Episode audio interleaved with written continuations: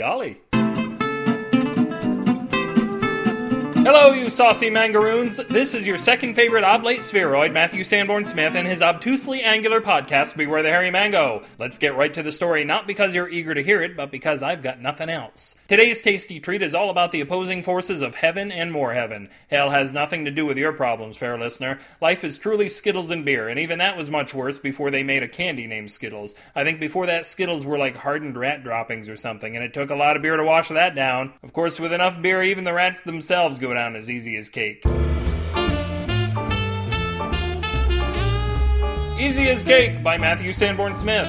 Everyone told Stan it was a piece of cake, and they were right. There it was, just sitting on the plate in front of him with pink icing slathered all over it, and he was all ready to go for it, prepared to kick ass and take names just like the Census Bureau's kickboxing champ Ira Gomez. But then someone told him it was as easy as pie, and things went to hell from there. There was the slice of pie on another plate, within reach, no one else around. That pie was easy, like some kind of pie slut waving its triangle around, beckoning a guy to eat it. That sexy wedge. What if, now this was the demons in him talking, just what if that piece of cake was as easy as pie? Some men wrestled with their demons, Stan put whipped cream on his. Behold and lo, upon closer inspection, the innocent looking piece of cake revealed little chunks of pie baked right into it. Hell, this was no contest. His hand shot forward and actually touched the cold white ceramic beneath his frosted prize when another thought pounced upon him like some tag team dream warrior. He looked over at his old friend Pie and realized what that coy crust truly hid. Yes, 'twas no ordinary pie,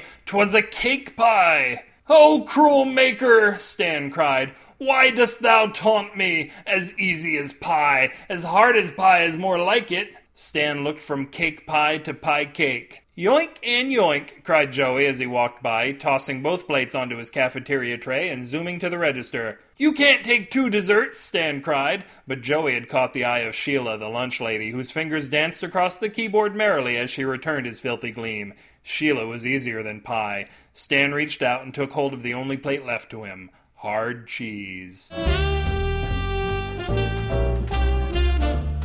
If this story got your cheese hard, you may want to tuna melt it and other fishy smells right here at BewareTheHairyMango.com. Regurgitate what you've learned in school or that nasty hard cheese tuna melt in the comments for this post or STD mail me and we'll have at least one good time before our goodies turn green and plop on the floor at Matthew at BewareTheHairyMango.com or smear your burning organs with antibiotic ointment for all the good that'll do you at BewareTheHairyMango at gmail.com. Transmit your SFS SOSs through the good people over at sfsignal.com, and maybe we can get off this godforsaken island before my one pair of pants completely falls apart. That Mr. Howell has been making kissy faces at me for the last 27 years, and I'm just one coconut cream pie away from succumbing to his Harvard charms. Send all your Google Plus circulars to Beware the Hairy Mango, along with flyers, pamphlets, tracts, and that manifesto you've been mulling over. I'll forward them all to my circular file. That's the garbage can, not my asshole, folks. And the guys at the dump, and I suppose that word could apply to either circular file will become such big fans of this show you won't think it's cool anymore. But you do think it's cool now, right?